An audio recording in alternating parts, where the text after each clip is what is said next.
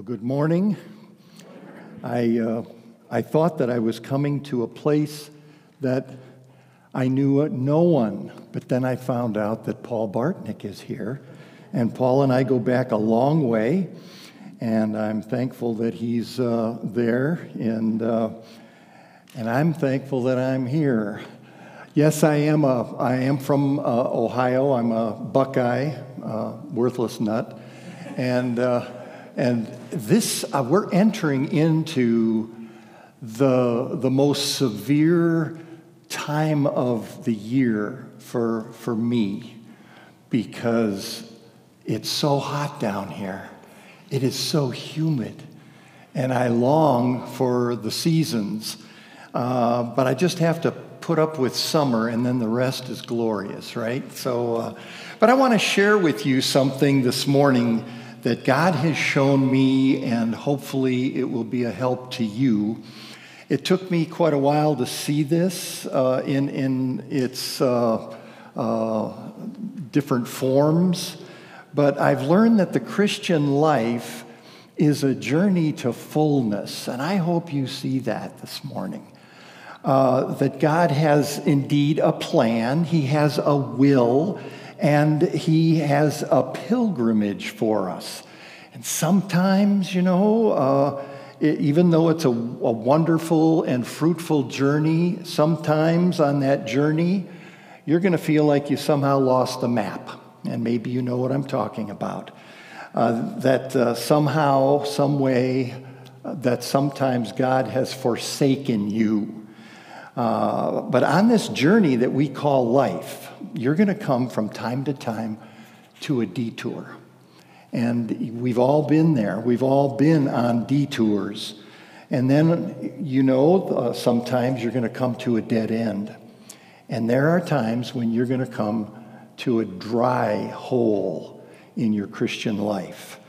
And let me tell you where I'm coming from. Turn, if you will, in your Bibles. If you don't have your Bibles, I think it'll be on the up front for us. But uh, we're going to be in Exodus, uh, chapters 13, 14, and 15, but only portions of, of those uh, chapters. Uh, in your bulletin is an outline. I, I like to use outlines where you have to uh, fill in a blank, because if you fill in the blank, you're getting it in your eye gate and your ear gate, and hopefully you'll remember it past the parking lot. But uh, right away, when you look at this, this, uh, the, this area of Scripture, uh, you'll come to know that uh, this is the story of the children of Israel, and they're, they're coming from the land of Egypt, and they're going to the land of, of promise, the land of fulfillment, the land uh, that's filled with milk and honey. It's the land of Canaan. But I also want to remind you that the Bible says that all these things that we're going to talk about this morning and other things too uh, are they happened as examples for us. Now look with me if you will beginning with verse 13 uh, i mean chapter 13 verse 17 chapter 13 verse 17 when pharaoh let the people go god did not lead them on the road through the philistine country though that was shorter for God said, if they face war, they might change their minds and return to Egypt. So God led the people around by the desert road toward the Red Sea. The Israelites went up out of Egypt armed for battle. They, were, they thought they were armed for battle. Now, why did God do this? Why did He do this? Uh, the Bible says that they were coming out of Egypt and they're on their way to Canaan. Had they gone the way that the crow flies, which would have been a lot shorter, they would have gone straight to Canaan, but uh, they would have had to go through the land of the Philistines. And the Philistines were tough people, they were warlike people. And so, why didn't God let them go through that land, through the Philistines. Well, we don't have to think too much about it. The Bible tells us that God said they're not ready for battle. You know, they had not been seasoned, and God knew that if He had led them through the Philistine country, when they saw war, their hearts would turn to water, their knees would buckle, they'd tuck their tail between their legs like whipped puppies, and they would race back to Egypt. And so God, the Bible says, led the people around by the desert road toward the Red Sea through the wilderness. And so God put them, in, and I want you to watch your notes here, God put them on a divine detour. The wilderness was a, was a discipline of divine detours. Now, why in the world would God do a thing like that? Well, I believe God was showing them uh, that you get there too fast. You can get there too fast. And, and sometimes we may wonder why we just don't seem to be making any progress uh, on whatever we're working on, some project or something. And we, we say, why is it that I'm going around in circles on this particular project or uh, in this particular area of my life? Am I out of the will of God? Have I lost my way? And can't I read a map? And God's delays, and I want you to think about this. Uh, that's not the problem. The problem is that we may, God may be delaying, delaying your blessing on purpose. And what I mean by that is God's delays are not denials. We get that confused sometimes. God had these people on that narrow, rocky, backwoods road. And why? Because He was toughening them. He was, he was hardening them. He was maturing them. I guess you could say that it was, it was God's boot camp. And they weren't ready for battle. Oh, they thought they were. But God was getting them ready. And I think uh, perhaps some of you who have a, a few more years behind you realize that maturity takes time. It takes time. And uh, it, it's not instantaneous. I have a six year old uh, grandson, and he thinks he can do anything. He thinks he knows how to do everything. I can't tell him how to do anything. Oh, Papa, I know how to do that. I know how to do that. And then I said, okay, show me. And he has no clue. But, uh, but you know, it's not an instantaneous thing. So God was just putting these, these people on the back road. And you might say, well, these, these people must have been out of the will of God. That's just, they, they were out of the will of God. No, they, they weren't out of the will of God. I mean, look, if you will, uh, in the next few verses, beginning in verse 21 and verse 22. By day, the Lord went ahead of them in a pillar of cloud to guide them on their way and by night in a pillar of fire to give them light, so that they could travel by day or night. Neither the pillar of cloud by day nor the pillar of fire by night left its place in front of the people. You talk about GPS. I had to have, I, I needed GPS to get here this morning, and uh, it'd been a, a while since I was on I 4. Oh, man. what, a, what an experience for me. But, uh, but they were not just wandering about aimlessly in the wilderness. Watch your notes here. God was leading them every step of the way.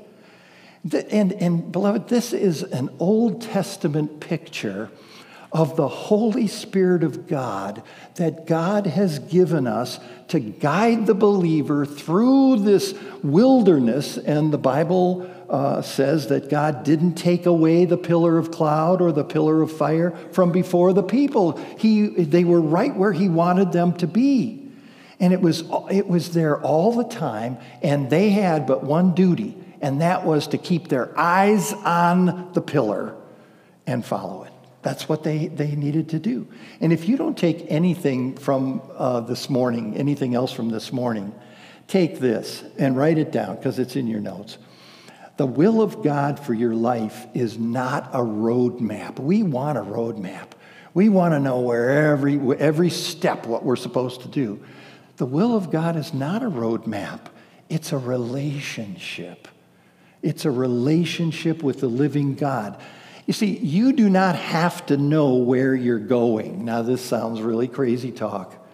But you don't have to know where you're going. You do, however, have to know who it is that's leading you.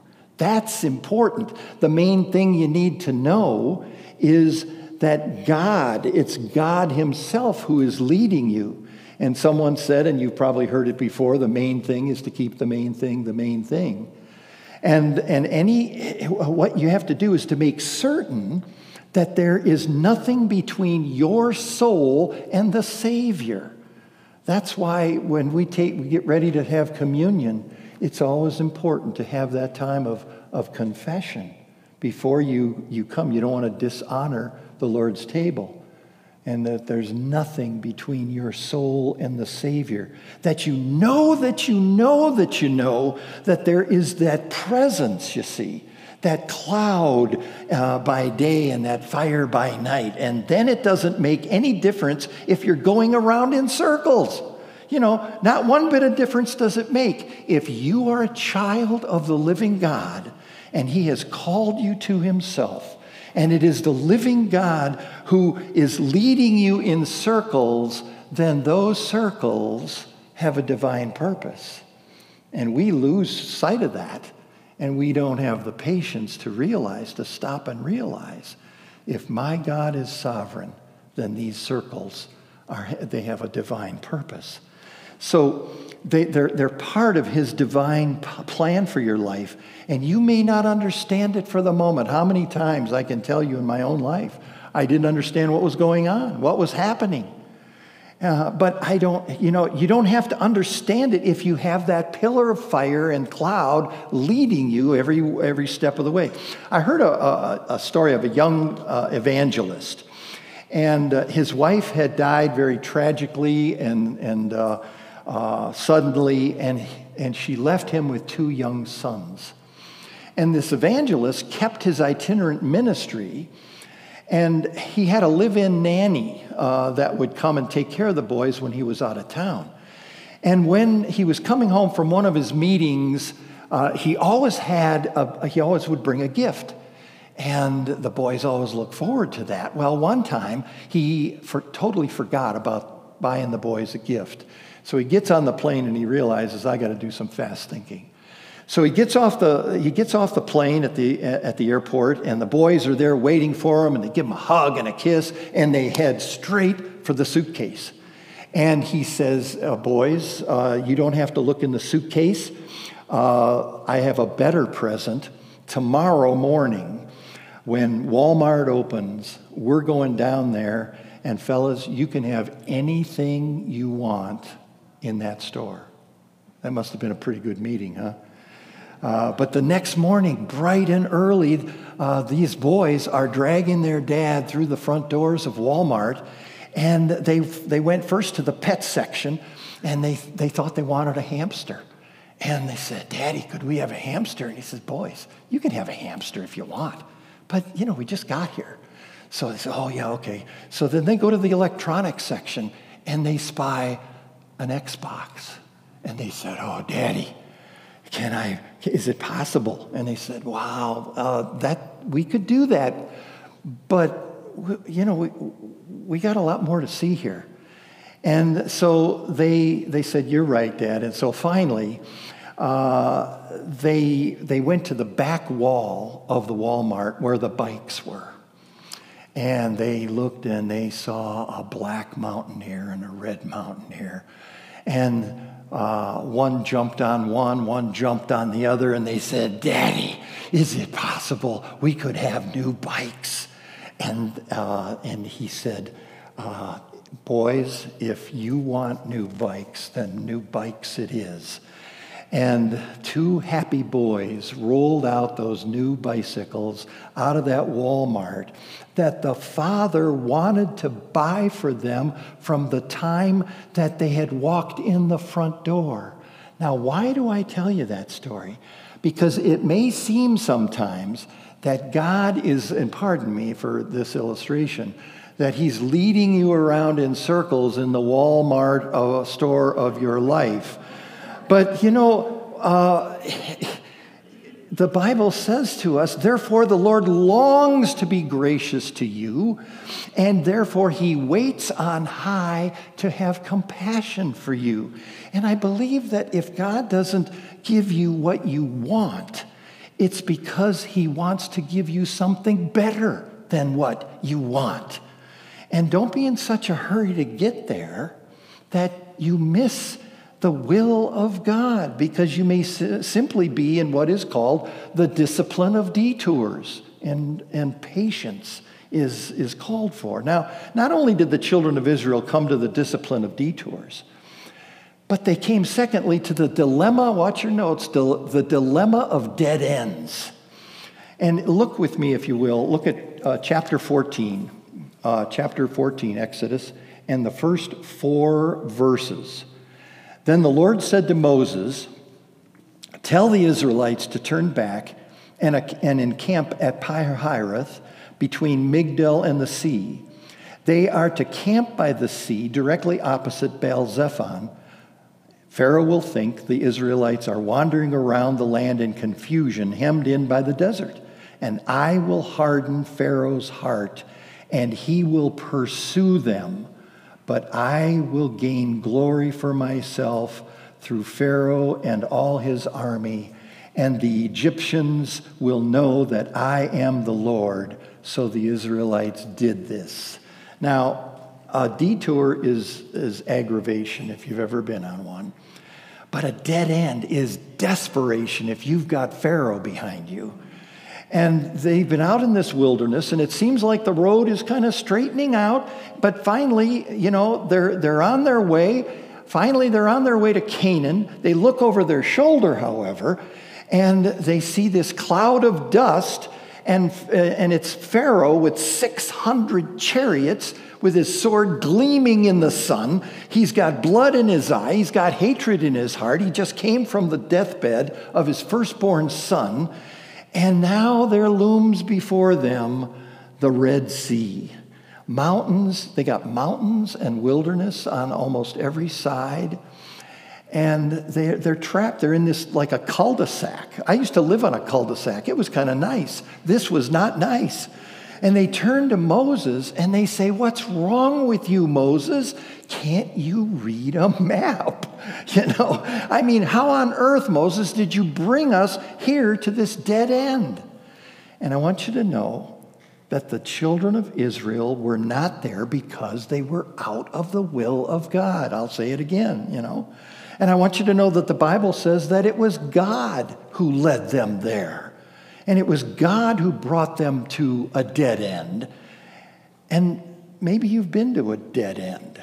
And uh, I'm not just talking about, you know, the street that says no through, no through street or dead end. I'm not talking about that. I'm talking about a real dead end. And, uh, and you know, you, you might say, well, what did I do wrong to get here? Well, maybe not a thing in the world. But, uh, you know, why did God bring them to a dead end? Well, God brought them, and right fast, because here's three quickies here. God brought them to a place of desperation that He might bring them to a place of dependence, that He might bring them to a place of deliverance, and that He might get the glory. You see, God knew exactly and precisely what he was doing. The Holy Trinity, you think about this, the Holy Trinity never meets in emergency session. I mean, wringing their hands, Father, Son, and Holy Spirit. Boy, we didn't see that one coming. That never happens.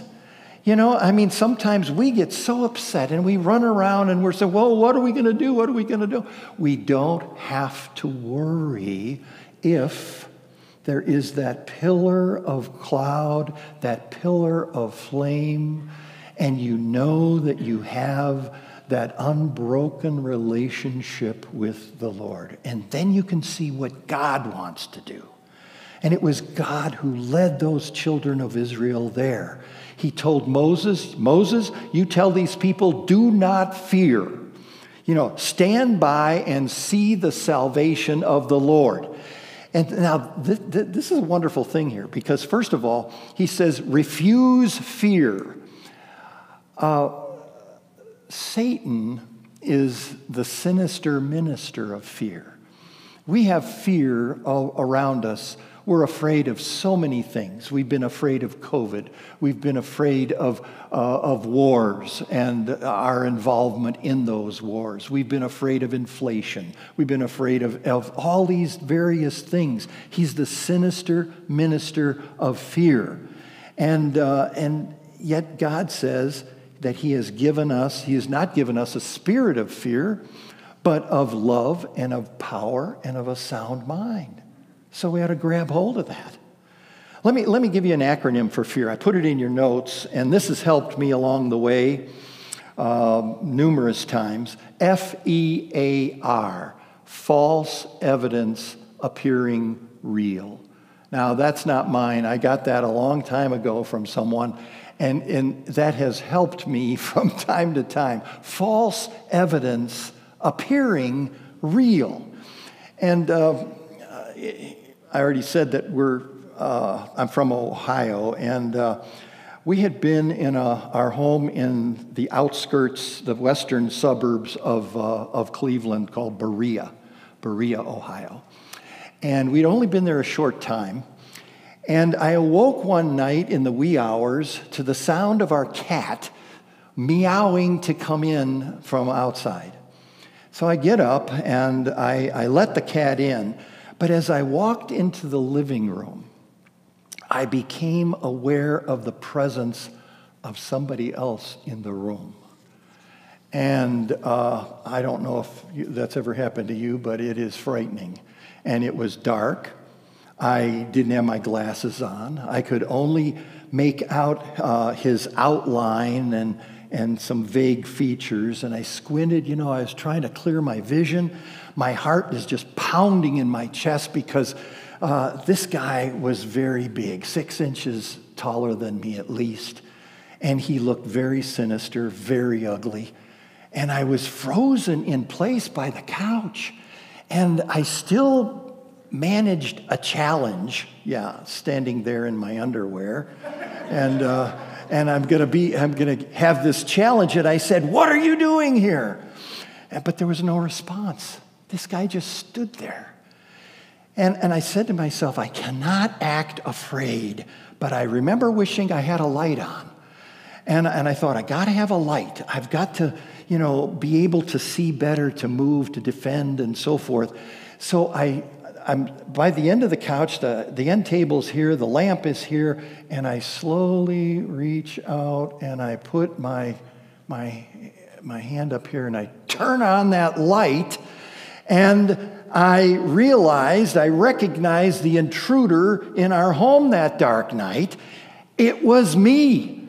I had been looking at my reflection in the picture window, and he was not nearly as big or twice as ugly as I originally thought. you know, but I was simply looking at myself, and I was scared to death of, of me, of a distorted image of myself. And beloved, that's where so much of our fears seem to come from. You know, when we have our eyes on ourselves rather than upon our great God, who says, Don't be afraid, stand still, stand fast in the Lord. Now, you know what God did here. He opens up this super highway right through the Red Sea. People are still talking about it today, of course. And, uh, and, and he did this as he delivered his people. And God brought them to this place of desperation that he might bring them to this place of dependence on himself and that he might teach them a lesson through deliverance. And so God led, to, led them to that discipline of detours, and maybe that's where you're at this morning. Uh, and then he, he led them to the dilemma of dead ends. But he's not finished with them yet, and he's not finished with us. Uh, look, if you will, the next chapter, chapter 15, and beginning with verse 22. Then Moses led, uh, uh, led Israel from the Red Sea, and they went into the desert of Shur. For three days they traveled in the desert without finding water. You understand how many people were in the Exodus thousands, thousands, and they, they without finding water. Verse 23 when they, beca- when they came to Marah, they could not drink its water because it was bitter. That's why the place is called Marah. So the people grumbled against Moses, saying, What are we to drink? And oh, by the way, verse 25, uh, the NIV is not as clear as uh, perhaps the, the New American Standard, the New King James, the ESV, or others. But in verse 25, the New American Standard says, Then he cried out to the Lord, and the Lord showed him a tree, and he threw it into the waters, and the waters became sweet. There he made for them a statute and regulation, and there he tested them. Now, they had been on this detour and they feel as if God is not pleased with them. And then they, they reach a dead end and they feel that uh, God has uh, been judging them. But now they come to this dry hole and they feel that God has forsaken them altogether. Maybe this sounds familiar. but again, they haven't done anything especially wrong to get there. They were not, again, I say it, they were not out of the will of God. But they come to this place where there's no water by, and, and they've searched for water, there is no water, and then, you know, that particular thing uh, is this disappointment becomes God's appointment. And God has brought them, watch it now, he, he has brought them to the disappointment of dry holes. Dry holes. He, so he brings them to this place where there's no water, and then the water that they do find is bitter water. And then, the, uh, the, then the Bible says that they began to grumble. Grumble. Isn't that an ugly word, grumble? Uh, it, the Bible tells us to do all what? All things without grumbling. Yeah. And did you know that in His Word, God links grumbling with fornication and idolatry? That it's a terrible sin? And the reason why, if you turn to chapter 16, please don't, but uh, uh, Moses told them, Your grumblings are not against us, you know, but against God, against the living God. And you see, if you're following the Holy Spirit, and then you grumble about what happens to you, about your life, uh, who are you grumbling about? You know? You're, you're grumbling against God. Who is it that is the sovereign God over all things? You may grumble against your pastor, you may grumble against your, your parents or your teacher, or your boss, uh, your husband, your wife, and yet you claim to be living and walking in the Spirit. That's a contradiction. That cannot be. Uh, be, be and you think, well, why? Because the Bible says, 1 Thessalonians 5.18, in everything, what? Give thanks. For this is the will of God in Christ Jesus for you. Do you know what I found that grumbling is rooted in? It's rooted in unbelief. Unbelief. Did, did God bring them to the Red Sea to forsake them in the wilderness? Well, no did, uh, it was a test. He did what he did with the Israelites, the Bible says, to prove them, to test them. And, uh, and I want to tell you, they failed. They flunked it. And they miserably and disgracefully did they, they fail this test. It was like our daughter in law, uh, my son and my daughter in law uh, teach English uh, on the college level. And when they first started out, uh, they were teaching at a small uh, Christian college in Georgia, Toccoa Falls College. Maybe some of you are familiar. And Sherry was teaching uh, this uh, freshman English class, and she gave a test that most of the class failed. And she had parents calling to complain. I didn't know you could call a professor uh, at college and complain about a, ta- a, a, a grade, but apparently you can. And so she had these, the, this parent call, and one parent said, My daughter doesn't believe she deserves the F that you gave her. Hmm. And Sherry was very frustrated at this point, and she said, Ma'am, neither do I, but it was the lowest grade that I'm allowed to give. and she made no points, but, uh, but that's how badly the children of Israel flunked this test and all they could do was grumble. Now, what did God do? Well, He knew exactly what He was going to do, just like He knew exactly what He was going to do at the Red Sea. And he, God showed Moses a tree. Now, it wasn't, you know, this giant oak. It was, it was a tree. We don't know if it was laying next to the, to the water or, or what. But Moses threw the water, uh, the, the, the tree, into the bitter waters, and they became sweet, they became drinkable. Now, I don't know what that tree represents to you, but to me and to many others, it represents the cross of the Lord Jesus Christ, who was hanged upon a tree, who was crucified upon a tree for you and for me. And there was nothing else, just the tree. It was there all the time. God had made this provision for these people. And why did, why did God do this? I believe God wanted to teach them a lesson that every one of us needs to know that not only is the Savior necessary, but the Savior is enough. I think, I think most of us realize that Jesus is necessary. But I wonder how many of us realize that Jesus Christ is enough. And you say, well, what do you mean? Well, let me ask you this Do you have joy this morning in your life? And you say, oh, yes, sir, I've got joy.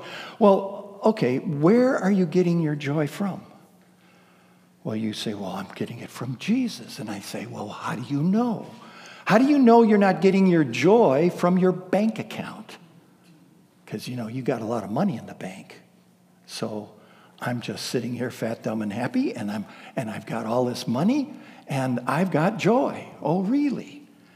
Well, how do you know it's not your bank account? Take away the money.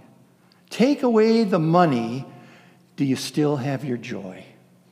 How do you know you're not getting your joy from your family? Well, remember Job? His family is wiped out. Take away your family. Do you still have your joy? You know, how do you know you're not getting your, your joy from your job or from church? Take away those things. We kind of felt that way during COVID, that church was taken away. Do you still have your joy? Beloved, you may not know, and write this down, you may not know that Jesus is enough until Jesus is all you have. And I think of these, these people that are have been transplanted and chased out of their countries, and they're refugees and they're being hunted down. We, I have a friend who's a missionary to Afghanistan, and the stories he tells are horrific. And I think to myself, what if I was in that place? What would I do? And all they have, these believers, they have Jesus. And that's all they have. But He is enough. And what happened with the children of Israel is this God brought them to uh, out there, and they didn't have anything else but a tree. It, it, that's it, just a tree. But that tree wasn't just necessary, it was enough. And they put that tree in the water, nothing more, nothing less, nothing else. And that bitter water was made, made sweet, made drinkable. And it could be this morning that God has brought you to a dry hole, uh, has brought you to a place of, of dryness in your life, even worse, bitterness, and you have begun to grumble and you're failing the test. Let me end here by, by showing you God's sense of humor. This is a great way to end. Look down the page, if you will. We've been in, in verses 22 through 25 but we're in chapter 15. Look at verse 27. Then they came to Elim, where there were 12 wells of water and 70 palm trees. So they camped there by the water. Sometimes we read over things, we don't realize what's happening. So here they are, grumbling and complaining, and right over the sand dunes, there's 12 springs of water. How many elders, uh, how many, uh, let me say, how many tribes were there? 12. Hmm, interesting. How many palm trees were there in this account? 70. How many elders were there? 70. Don't you think God has a sense of humor? I mean, there's an oasis for every tribe, there's a palm tree for every elder, and it was right over the sand dune. It was there all the time, and here they are at this dry hole, grumbling and complaining because they, they couldn't see what God was up to. You see, if this morning you have a broken heart, everything seems to have run out on you, if this morning you seem to be lonely, forsaken, and you say, What did I do? How did I get out of the will of God so badly? You may be right in the very bullseye of God's will. Are you conscious of that pillar of fire? It's about relationship, that pillar of cloud. I'm telling you, He is enough. We think we have to manufacture more and look for it in someone else or something else. But He is enough. And the Lord Jesus is enough for our worries, our failures, our challenges at home with the kids, our marriages, and even in our loneliness. Beloved, He is sufficient. He is enough if we will but trust Him with it all. And the question is will you do it? Will you go home walking in that truth? And I pray that you will. Pray with me, Father. Father, I, Lord, I, I realize that how often we have found ourselves at a dead end, or we're on a, a detour, or we're sitting at, at a dry hole empty.